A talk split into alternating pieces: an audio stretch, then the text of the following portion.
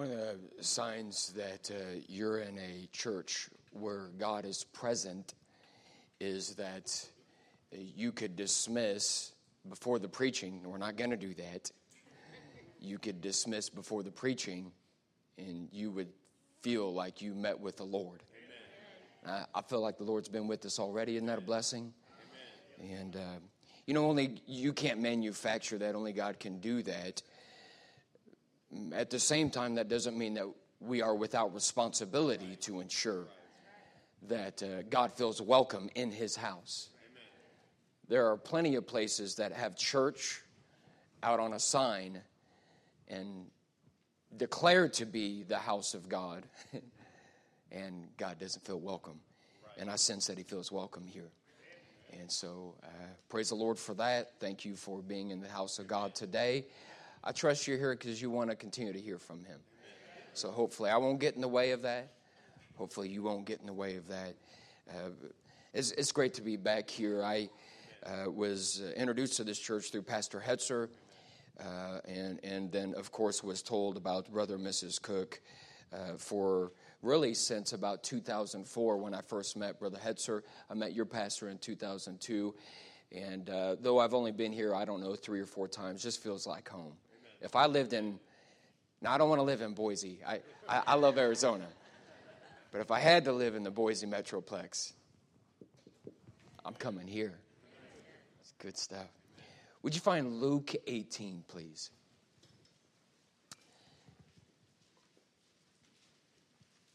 Do y'all stand for the reading of God's word? Is that do you do that? Okay. Yeah, you can stand.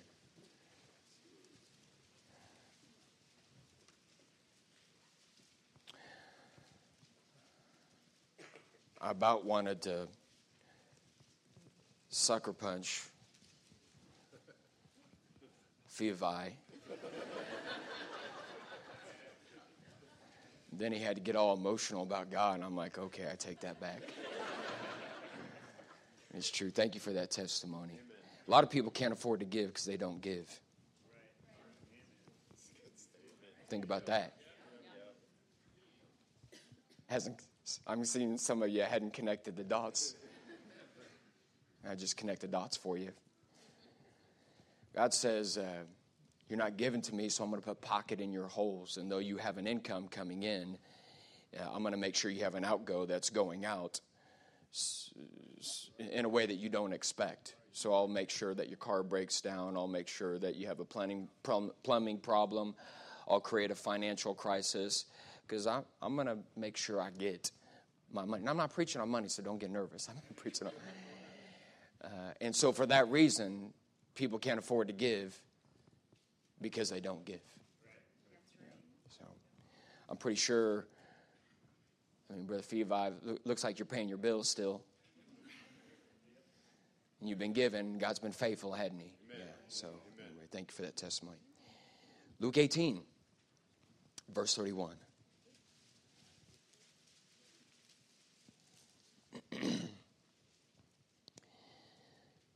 Speaking of Jesus, says then he took unto him the twelve, said unto them, Behold, uh, we go up to Jerusalem. Okay, time out for just a minute. We read this and like, yeah, he's going to Jerusalem. Yeah, he's, he's going to Jerusalem. Boy, he's going to Jerusalem. But if you were the 12 here and you heard that, you'd be like, oh no. Because Jerusalem's a hot spot by now. This is the last time he's going to Jerusalem. He's going to die. And he's had to leave Jerusalem previously already multiple times because they tried to throw stones at him and they've been planning how they can kill him already. In fact, uh, if you are familiar with John 11, when Jesus said, We're going to Bethany, which is nigh unto Jerusalem, he said, We're going to go to Bethany to uh, fix Lazarus. He's dead. We're going to fix him.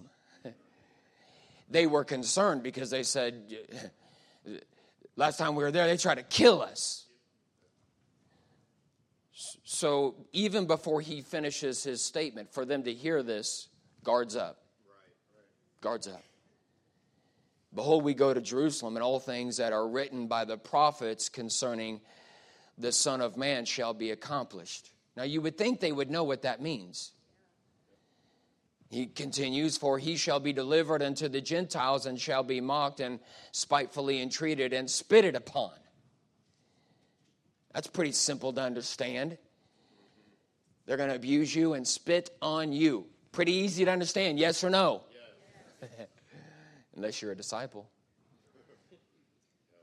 And just for added clarity, verse 33 and they shall scourge him, put him to death. The third day he'll rise again, crystal clear. We know what that means, don't we? Verse 34. They had no clue. What in the world are you talking about? That's what the JV version says, John Vaught version in my head. They understood none of these things. And the saying was hid from them, neither knew they the things which, he, uh, which were spoken. Well, on the way there, they come by Jericho, verse 35, and it came to pass that as he was come nigh unto Jericho, a certain blind man sat by the wayside begging. And hearing the multitude pass by, he asked what it meant. They told him that Jesus of Nazareth passed by. That's an important phrase. Jesus of Nazareth. Jesus' common name. Be like John. How come no parents nowadays are naming their kids John? I'm a little offended. I'm about to go woke here. No, I'm not. Jesus, a common name, Nazareth, not even a common city, kind of a, it's kind of the south side, so to speak. Yeah. Verse 35, and he cried, saying, Jesus, Thou son of David, have mercy on me. I'm not doing that verse justice. He sounded much more emphatic than that. And they which went before rebuked him that he should hold his peace, aka, sorry, moms, shut up.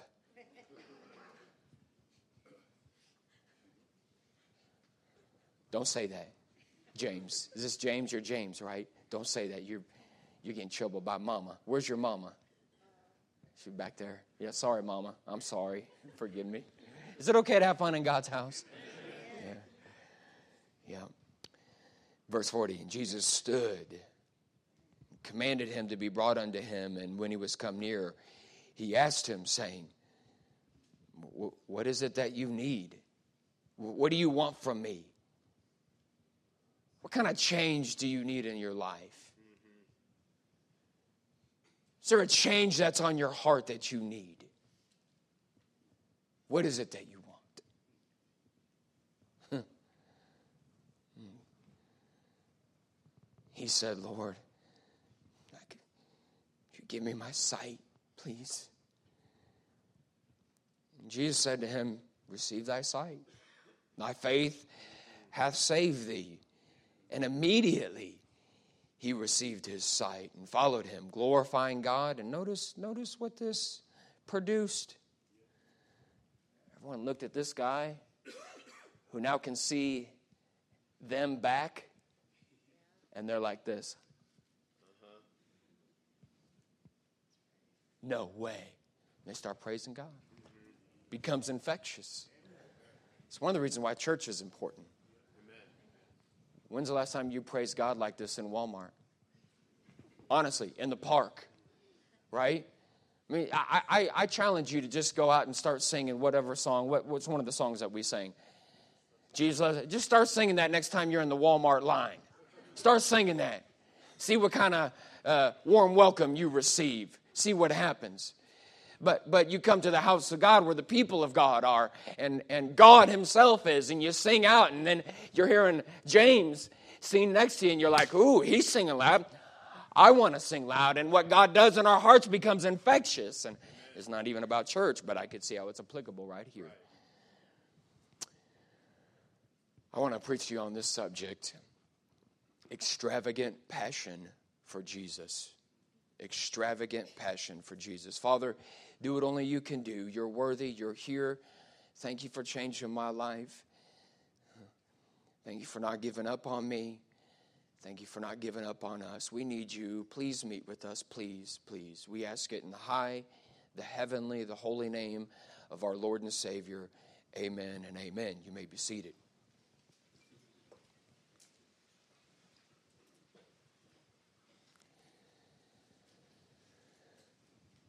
Jesus is coming to an end of his ministry. He's headed towards Jerusalem for the final time. He will fulfill the Passover. He will be the Passover.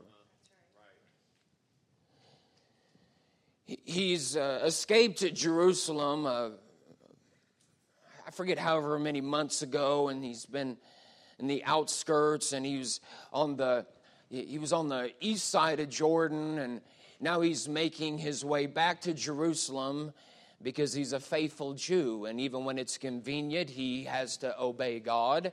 He desires to obey God. So he's coming to Jerusalem. He knows what's ahead of him. He approaches the city Jericho. There's a great multitude of people following him. That's not uncommon at this stage in Jesus' ministries. Big crowds have been following him.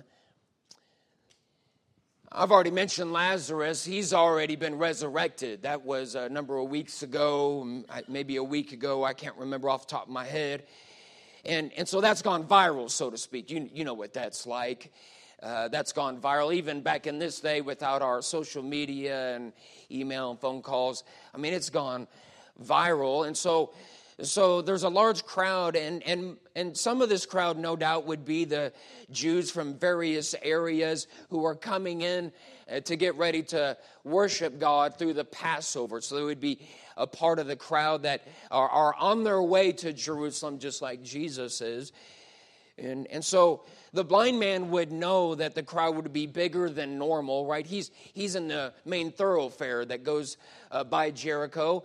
That's what you do when you beg. We have lots of homeless folks in Phoenix. It's understandable, at least in the winter, it's understandable. And, uh, and so they sit on main thoroughfares because that's where you're going to get the greatest opportunity. And so this blind man is doing the same. And, and no doubt he notices that the crowd is a little bit bigger. But I think you would probably be aware that, man, even though that this is Passover, the crowd would be a little bit bigger. This crowd seems bigger. There's more energy in this crowd than normal. He can, he can tune into that. Begins to hear the ambient voices, the shuffle, the hustle, and the bustle. It's getting closer to him. So he, he asks someone that's there, he says, Hey, hey, tell me what's going on. What's all this noise from? tell me, tell me, please, uh, what's approaching us. Tell me what's going on. And, and in my mind, as I see this passage un, uh, uh, unfold, I can hear maybe someone say, "Well, I mean, it's pretty crazy. You know that, you know that man that we've heard about, the man named Jesus. You know, from Nazareth. You know, just the the guy from Nazareth that we've heard, who, just rose, rose, uh, uh, raised, rose, resurrected Lazarus from the dead. He's coming this way. Is that man? He's coming this way.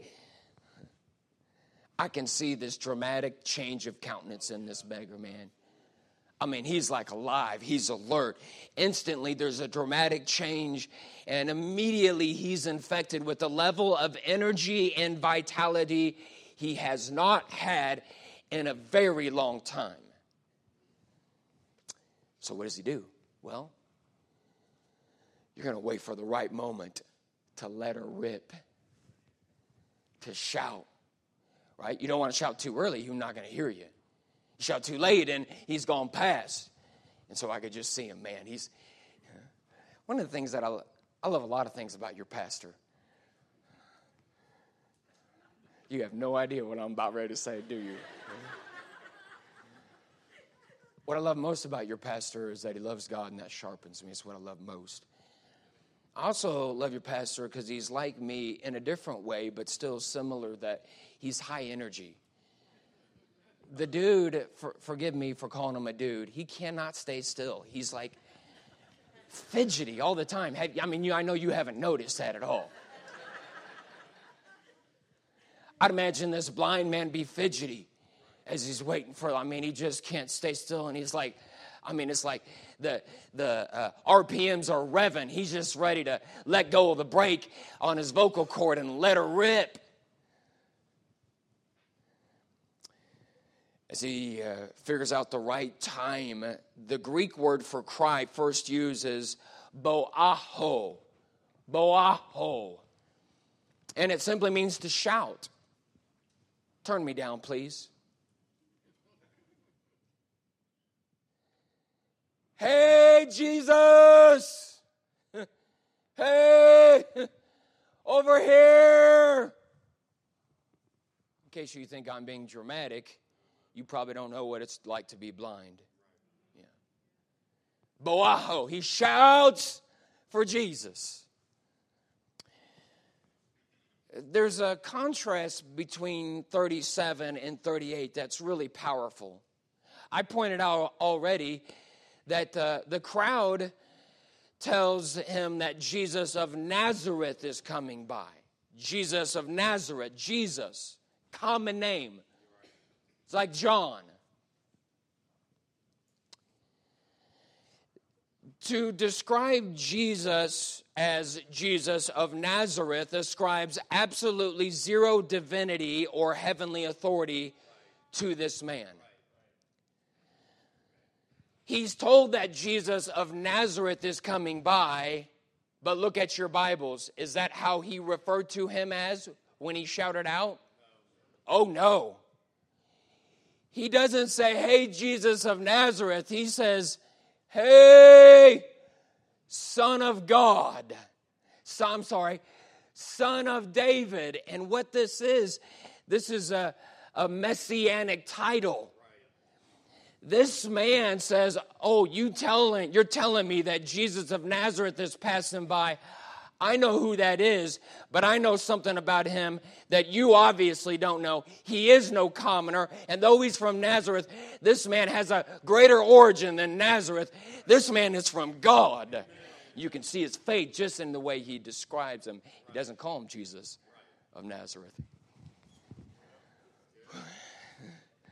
Ooh, buddy.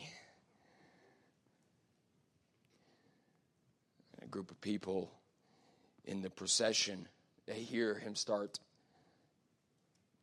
being obnoxious, shouting out. And they do everything they can to quiet, quiet down. You bother him. What, what, come on, what's your problem? I, I don't know what they said, but they attempt to silence him. And uh, didn't have any kind of effect, at least the effect that they were hoping. The only effect it had is it poured gasoline on his already over the top passion this man had for the son of David. And he gets even more loud and repetitive, only this time he doesn't do boaho. The Greek word is kradzo. Turn me down. Boaho is to shout, Hey, Jesus! It, will get your attention. Shouting will get your attention. Kradzo, you know what that is? Scream. For your sake, I'm not going to. I, look, I'm.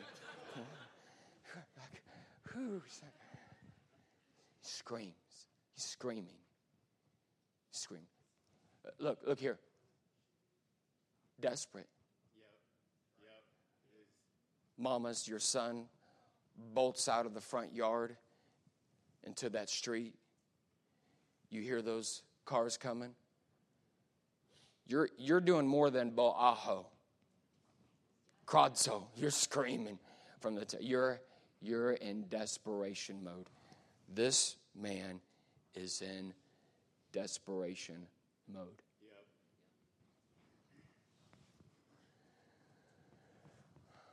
Notice the effect it had on Jesus. Look at verse 40. First three words. What Jesus do? Now he's already standing because he's walking. This does not mean that he, he, he like stood up. This means he stood still. There's a whole crowd around Jesus.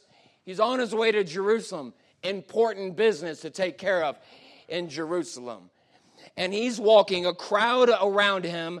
The man first does about aho, he shouts, and they tell him to be quiet. That doesn't work. He starts going kradzo, desperation mode, screaming out, and Jesus stops.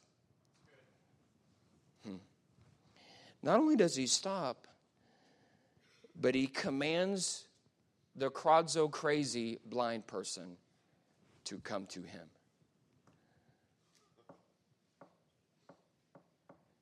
It caused Jesus to stop in his tracks, to stop everything he was doing.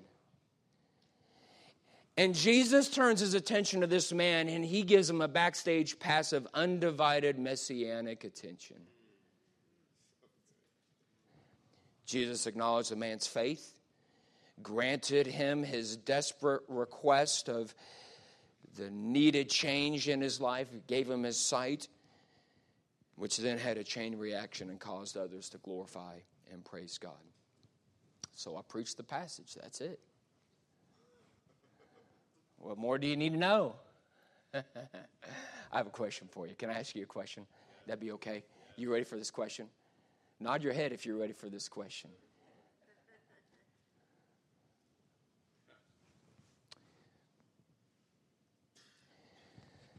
Why'd this man shout from the top of his lungs and didn't have a care in the world about what others thought? Why did he do that? You don't need to answer out loud. Why did he do that? Why did he go crazy? Why did he go kradzo? Why did he go in desperation mode? What flipped his switch? What did it? It's, it's pretty simple. He had an extravagant passion to connect with Jesus, ex- extravagant passion to connect with Jesus, knowing that Jesus could do something about the desperate change he needed in his life. Uh, is anyone listening to this? Extravagant faith. Extravagant. Don't Google it. Let me just tell you what the dictionary says about extravagant irregular, not common, beyond ordinary limits. I want you to stop and think about the kind of effect that this man's extravagant faith, extravagant passion, kradzo screaming had on Jesus. It caused Jesus to stop everything that he was doing, turn his attention away from the masses of people who were also seeking his attention, which is why they were following him. And Jesus gave this kradzo man undivided focus and attention and healed him while everyone else in the crowd sat and watched. The others in the crowd obviously had some desire to follow Jesus. They're following Jesus. Obviously, they had some kind of desire to follow Jesus and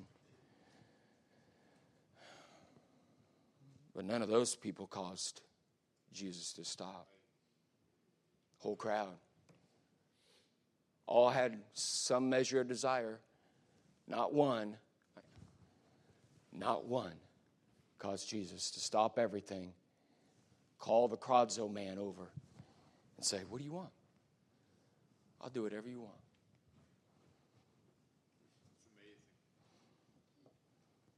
How come the other men or women didn't cause Jesus to stop? They had desire. Well, because that kind of desire is a dime a dozen it's regular. The blind man's passion is irregular, over the top by some measures, and it caused Jesus to stop everything that he was doing and give him his undivided attention, unparalleled intimacy, and life changing power in this Kradzo crazy man's life. Pretty amazing.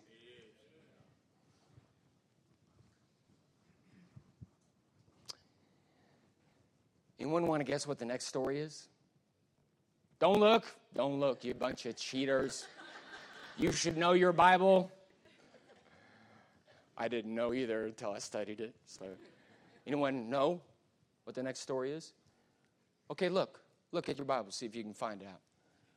What's the next story about? Oh, it's Zacchaeus. Huh. You know what the story of Zacchaeus is about? It's about another person who has extravagant faith, irregular faith, irregular passion to connect with Jesus because he knows there's desperate change I need in my life. I've got everything I need in my life, but I know this ain't working. I need something else. And he has some extravagant faith over the top unregular that he doesn't care what you think about it. Well, let me show it to you. Chapter 19, verse number 1. Let's read it. Jesus entered and passed through Jericho, and behold, there was a man named Zacchaeus. Zacchaeus, you want to sing it, don't you? Zacchaeus was a wee, sing it with me, a wee little man. Don't sing it with me, let's keep reading. Named Zacchaeus, which was the chief among the publicans, and he was what? Rich people have a certain way of life that is different. I don't know because I am one. Uh, I know because I minister among many of them. Rich people like to insulate themselves from common folk. They won't say it out loud, but they do. Rich folk usually have very distinguished habits in life. And they're going to dress a certain way, they're going to talk a certain way. They're not going to dress a certain way. They're not going to talk a certain way. They're going to eat a certain way. I didn't grow up rich.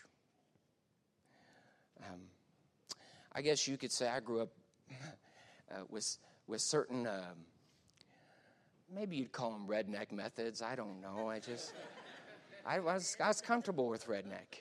I was comfortable. So when God led us to Scottsdale, I had to, I had to learn some new habits so as not to put up unnecessary roadblocks between me and the people I would try to minister to. I had to learn how to eat properly. I really did. I'm right handed, and so uh, I would uh, typically hold my fork with my right hand. But if you have to cut anything, you don't hold the fork with your right hand if you're right handed. You hold the fork with your left hand and you cut with the right hand, and then you don't switch when you after the cut. I, I would switch. You don't switch. You do this. And it looks so dignified. Now you're laughing about it. I'm, I am being 100% dead serious. I learned you don't lick your fingers. Your tongue is not a napkin. It really isn't. I mean, I, am I'm gonna I'm gonna put a unnecessary. If I do this, and I, I mean, I I might as well just say goodnight. My, my point is that rich folks, affluent folks, they, they tend to be, and you know this already, they're, they're different. They're, they're, they're have dignified ways. Zacchaeus was rich, but apparently he's in desperation mode, and all of that goes out the window. Verse 3 And he sought to see Jesus, who he was. He could not for the press because, he was little of stature. Okay, so I can't see him. What am I going to do? I can't. Well, there's a tree. It would be totally uncouth for me to climb that tree. and I, my life needs some, I need change. And I've heard about him. Only one that I have any hope for change. So I don't care. I don't care how I'm supposed to act. I'm going to climb that tree. I don't care what they think. And he climbs the tree. And guess what it caused Jesus to do? Verse number five When Jesus came to the place, he looked up and saw him and said unto him, Zacchaeus, get down out of that tree quickly. Why? Because I'm going to give you my undivided attention and I'm going to change your life. Bring the need into your life that you need. Here's the take home truth for you having extravagant passion to connect with Jesus will capture his undivided attention and will allow you to experience intimate fellowship and life changing power. So simple.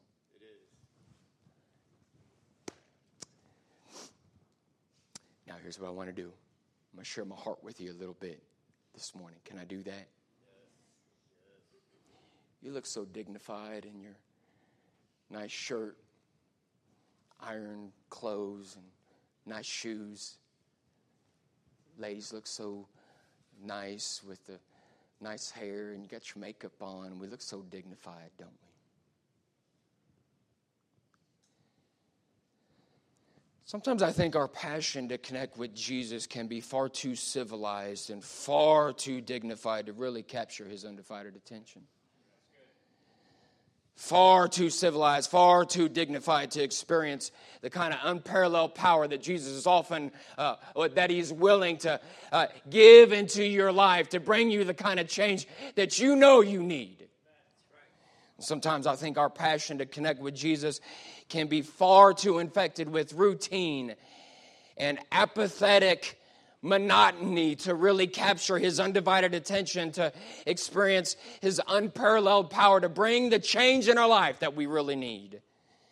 And, and just for clarification's sake, routine and monotony, that's not the problem. That's not why you don't have passion.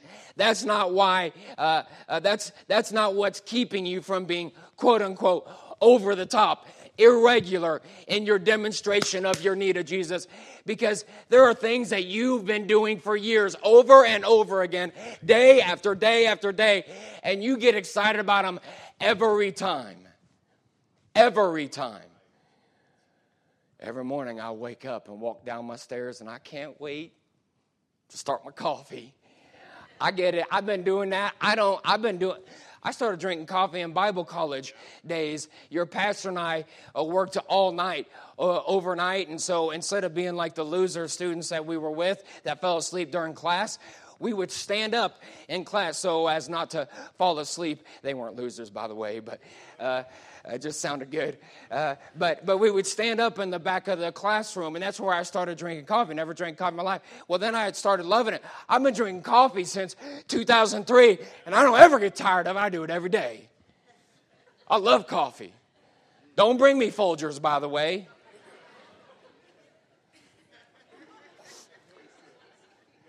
Got a higher standard of living than that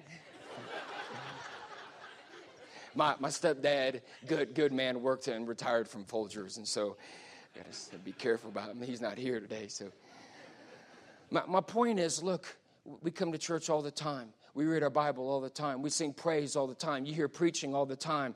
It's routine, it's monotonous. But routine and monotony is, is, is vital for success. You won't be successful at anything unless you incorporate routine and monotony. Routine and monotony is not the problem as to why you don't have passion for Jesus. Sometimes I think our passion can be far too concerned about what others might think if I start getting a little bit over the top, maybe raise my hand, maybe lift my voice. Maybe they're going to start thinking, man, what, what's going on with you? Why, why are you acting all like a Bible thumper ish? Like, I mean, come on. Sometimes I think our passion can be far too concerned that, that if I start uh, acting extravagant, like I'm real, like I really need a change, then maybe people might think that my life is more messy than uh, than what I want them to think. Maybe they start thinking that I have things that actually need change in my life. Well, hallelujah.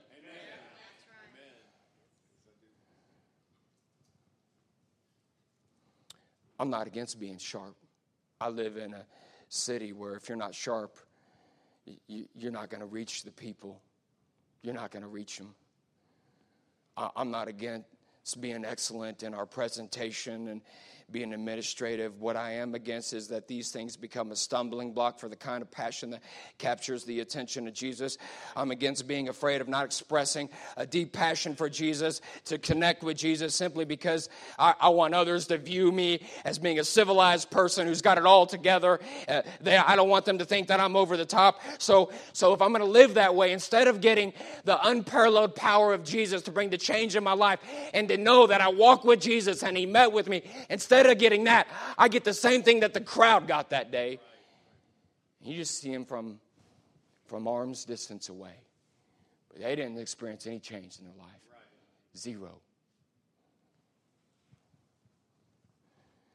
My goal is not to be viewed as a dignified, sophisticated believer of the 21st century, but rather one who will passionately seek after Jesus and do everything in my power to connect with Him because I got changed. Listen, I got changed in my life that I'm always standing in need of. I need Him to be in my life. I need His power to, to, to give me the victory. I know I'm a pastor, but uh, uh, your pastor's the same. We need Jesus still to bring the change in our life, and Jesus is more than willing to give the power. But sometimes He's just waiting for us to have a little bit of extravagant passion that really seeks Him before He says, Come on, let me show you what I have to offer. Gracious things. Listen to what A.W. Tozer said about this subject matter. To most people, God is an inference, not a reality. He's the deduction from their evidence, which they consider adequate, but he remains personally unknown to the individual. These notions about God are many and varied, but they who hold them have one thing in common they do not know God in personal experience. The possibility of intimate acquaintance with Him has never entered their minds. Their creeds require them to believe in the personality of God. They've been taught to pray, Our Father, which art in heaven. And by that very prayer, it, it uh, demonstrates personality and fatherhood and a God that can be known. But this is, although this is admitted, it's all theory for millions of Christians. God is no more real to them than he is the non Christian. Give you the take home truth again. Having extravagant passion to connect with Jesus will capture his undivided attention, allow you to experience intimate fellowship and life changing power. Now, here's how I want to finish my time. This truth that I just read to you, I want to show you seven seven ways this is applicable to your life. Seven. I'm going to do it quick. Seven ways. You ready? Y'all ready? Seven ways. Number one extravagant passion for Jesus is always connected to your real view of Jesus. Not your professed view, your real view of Jesus. This man was told, Jesus of Nazareth is coming. But that's not how we refer to him. You know why he didn't call him Jesus of Nazareth? Do you know why he called him, Thou son of David? Because he believed this man is more than a commoner from a low life kind of city like Nazareth. This man is heavenly. This man can do something that I need. I need this man. And I'm just telling you, your passion for Jesus is always connected to your real view of who he is. And you might profess he's the King of Kings and the Lord of Lords. Well, wouldn't that show up in your life sometimes? Wouldn't that show up as you're singing? Wouldn't that show up when you're all alone and no one is watching? I'm just saying, wouldn't it show up instead of being theoretical? It's real to you. It comes out in the way you talk, in the way you act. Gracious sakes. Truth, uh, applicable uh, truth number two. Not only is extravagant passion for Jesus always connected to your real view, but it's always obvious. Always. Everyone in this crowd knew this man's Krazo. Everyone knew. Everyone in this crowd knew this man is desperate for Jesus. Everyone in the crowd knew this man has some serious change he needs in his life, and he really believes Jesus can do it. Everyone knew that. And I'm just pointing out that, that oh, and Zacchaeus, the next story, Everyone knew that this rich man up in the tree, that's not natural. And the reason he's up in the tree is because he has some change that he needs Jesus to do in his life because this man has passion. It's irregular, it's extravagant, it's beyond what's normal, it's over the top, whatever you want to call it. You can call it this it caught Jesus' attention. Hallelujah. What's your passion like during the time of praise? Be easy to be passionate in a church like this. I've been in, I've been in ministry long enough to know even even when it's hot. I mean, it's on. You know what I'm saying? I mean, music leader, he's doing his job, piano player, doing his job. Pastor's over here, and he can't help but throwing a, a few sermonettes in between the verses. You know what I'm saying? I mean, it's on. And most people are singing, but there's still a few. They're checking their watch, and just kind of sitting there. They might even be mouthing. You can just tell. Their mouth's moving, but their heart isn't.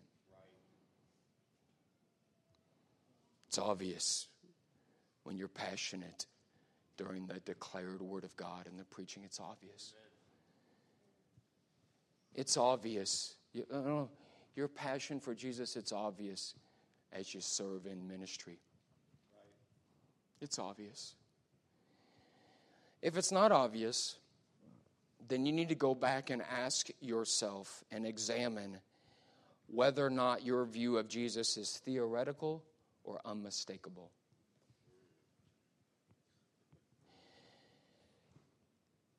It may be that you really do view Jesus as the greatest, the King of Kings, and the Lord of Lords. Maybe you've allowed sin in your life, and you know what that does to your passion? It numbs it and disinfects it. Doesn't matter how much you want to be passionate about Jesus, you got sin in your life, it'll disinfect that passion, take it right out of your life, and you'll care more about what others think while you're in church or your job or whatever else. So, you know what you need to do? You need to be like this blind man and recognize I've got sin in my life and needs change, and only Jesus can help me. Because you've been fighting. How long you been? How long you going to keep fighting and trying to figure it out on your own? How long are you going to keep doing that? How long you going to keep doing that? How many more times are you going to try? How many more times you going to try to get advice from your friend about how you should navigate this difficulty, this vice in your life? Why don't you just do what the blind man did? And during an invitation time, you stop caring about what other people think and you have some extravagance in your desire to connect with Jesus and say, God, I need help. I need change. Oh, would you change this for me? And he just might stop what he's doing and say, Come here. Let me give you some of what I got. Hallelujah. It's always obvious. Number three.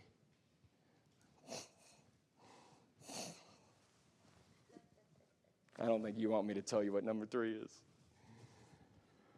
But I'm going to do it anyway. Extravagant passion for Jesus will always irritate others.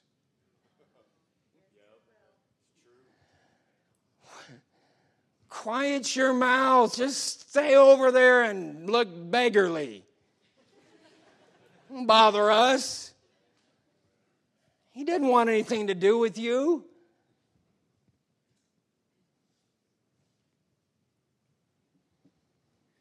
You remember Mary in her alabaster box?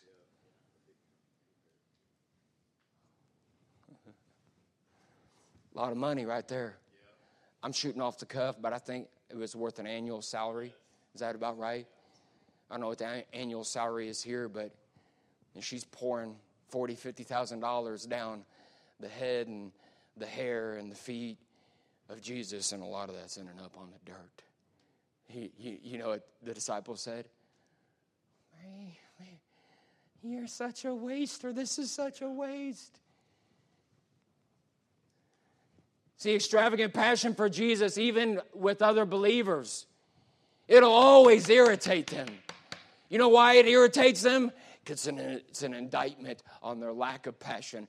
It's an indictment that, that there's been some kind of disinfectant into their heart uh, of the passion that they once had when Christ saved their soul, forgave them, called them, said, I want to use you, I want to change you, I want to cleanse you. And they've forgotten what that's like sin has disinfected their passion. So they get irritated now when someone else comes to the altar, when someone else is singing loud, when someone else is raising their hand, when someone else is giving testimony and boo hooing and crying. I don't mean that in a bad way, and crying just like Brother Theovive up here, just overwhelmed that I can't believe God, I can't believe I did that to God. And yet, look at me now. I got a suit on, and God taking care of me, and I got a wife, and I got the blessing, and God, I just, I can't believe. And you look up there, and what's going on with him? Man, kind of over the top little bit over the top. Yeah, disinfected heart is what you have from the world. Don't let those who have a theoretical faith prevent you from having an unmistakable faith. Number four, extravagant passion for Jesus will always capture God's time and attention. Always, always, always. God said it. It's all over the Bible. Deuteronomy 4:29. Uh, but from uh, uh, Deuteronomy 4:20. But from thence thou shalt seek the Lord thy God, thou shalt find him if thou seek him with all thy heart and all thy soul. Psalm 119, 145. David said, With my whole heart I've cried, Answer me, O Lord, I will keep your statutes. It's all over the Bible. I could give you all kinds of verses like that. The truth is, extravagant passion for Jesus will always capture God's time and attention. Number five, extravagant passion for Jesus will always influence others to get more passion. You want to make church exciting? Keep doing what you're doing. I'm serious about that.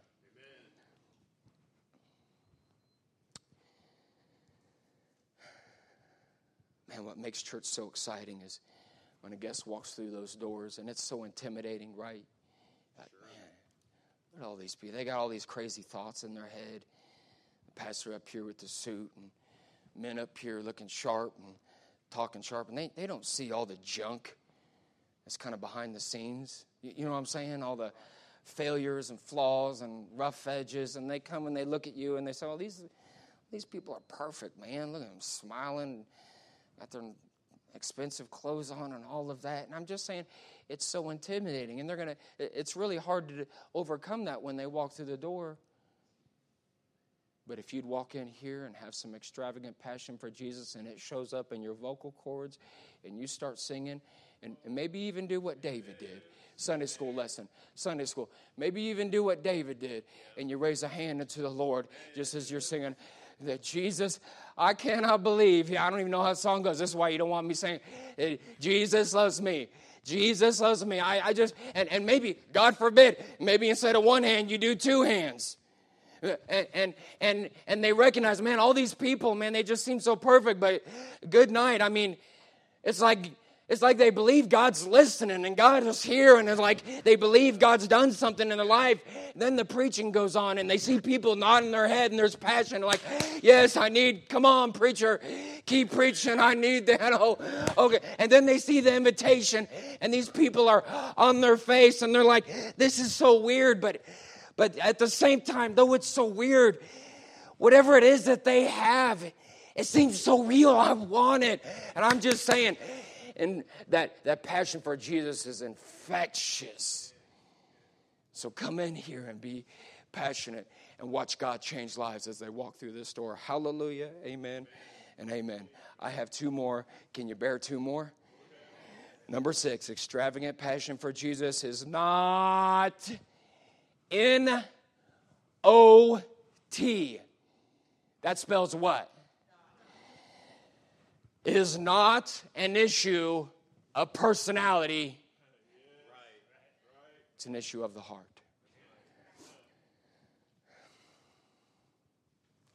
Well, I'm just an introvert. I like being alone. I can tell.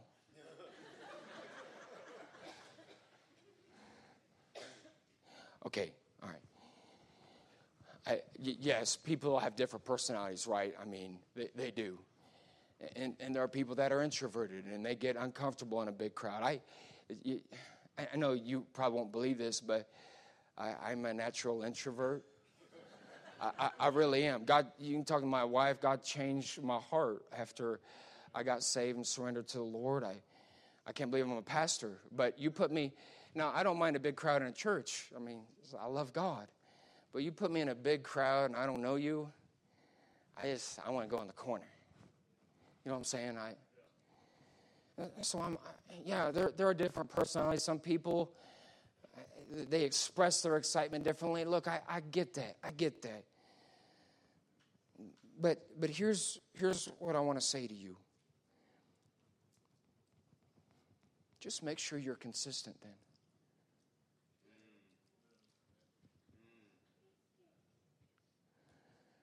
Just make sure that sports never gets you to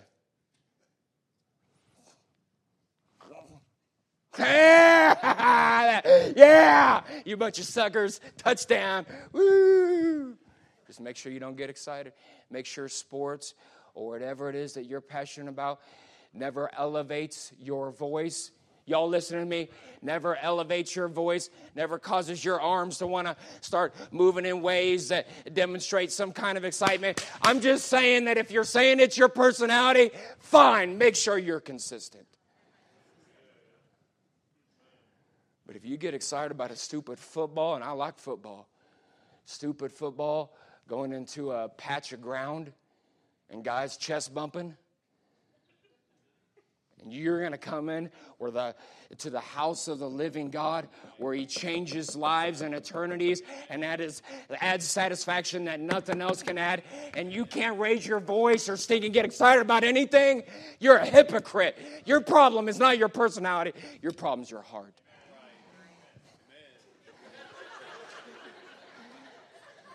Fix that later.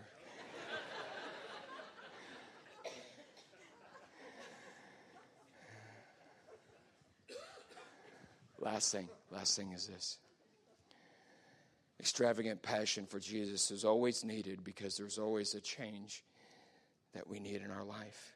It just doesn't matter how long you've been saved. Okay, do this for me. You ready? I want you to follow me. Can you do that? You ready?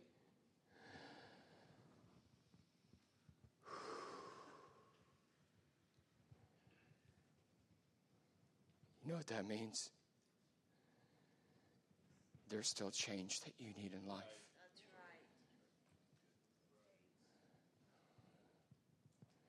You're going to still need change until you get that glorified body. I'm so thankful I'm still in ministry. I'm so thankful. I'm so thankful that I still get to be used of God. It's not because I'm great. It's not because I've been perfect. Oh my goodness. Struggle with the same uh, temptations that you do. Sometimes I get it right and sometimes I don't. And I need Jesus. There's times where for too long I just like, oh, it'll be fine, it'll be fine. And I, I got to get out of that mode. And, and then God shakes my heart. And I say, I, I've tried to get this right. I've tried to change this. I can't. And, and maybe if that's you, maybe what you need is just to be like this Krazo blind man and just come before an altar and say, God, I've tried everything, and you know I've been trying to fix this. I need this change in my life for my marriage to work. I need this change for parenting to work. I need this change just so I can feel at peace in life. I don't, I've tried everything. Maybe you just come to an old fashioned altar and you say, God, you can give me change. The blind man shows me that. And I just want to cry out to you, oh God, please, would you bring it in my life? As long as you're breathing, you need to be passionate because you got things he needs to change all the time. Are you interested in gaining the undivided attention of God and having deep intimacy with Him? Or are you more interested in looking? Like you got it all together. Which one?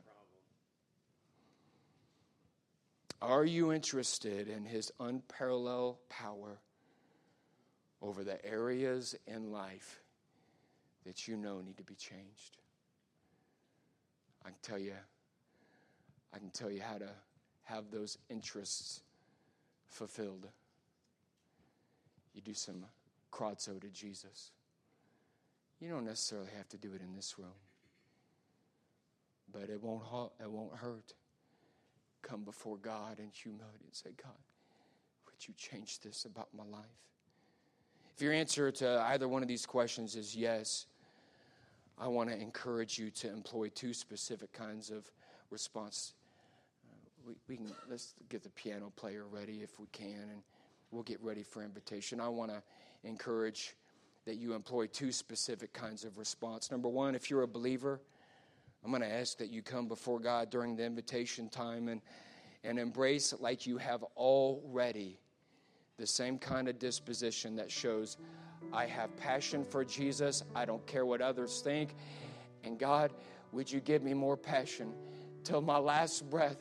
Help me not to be afraid to show extravagance in my passion towards you. And if you're a believer, would you be willing to do that? Look, I, don't, I don't mean this in a crass way.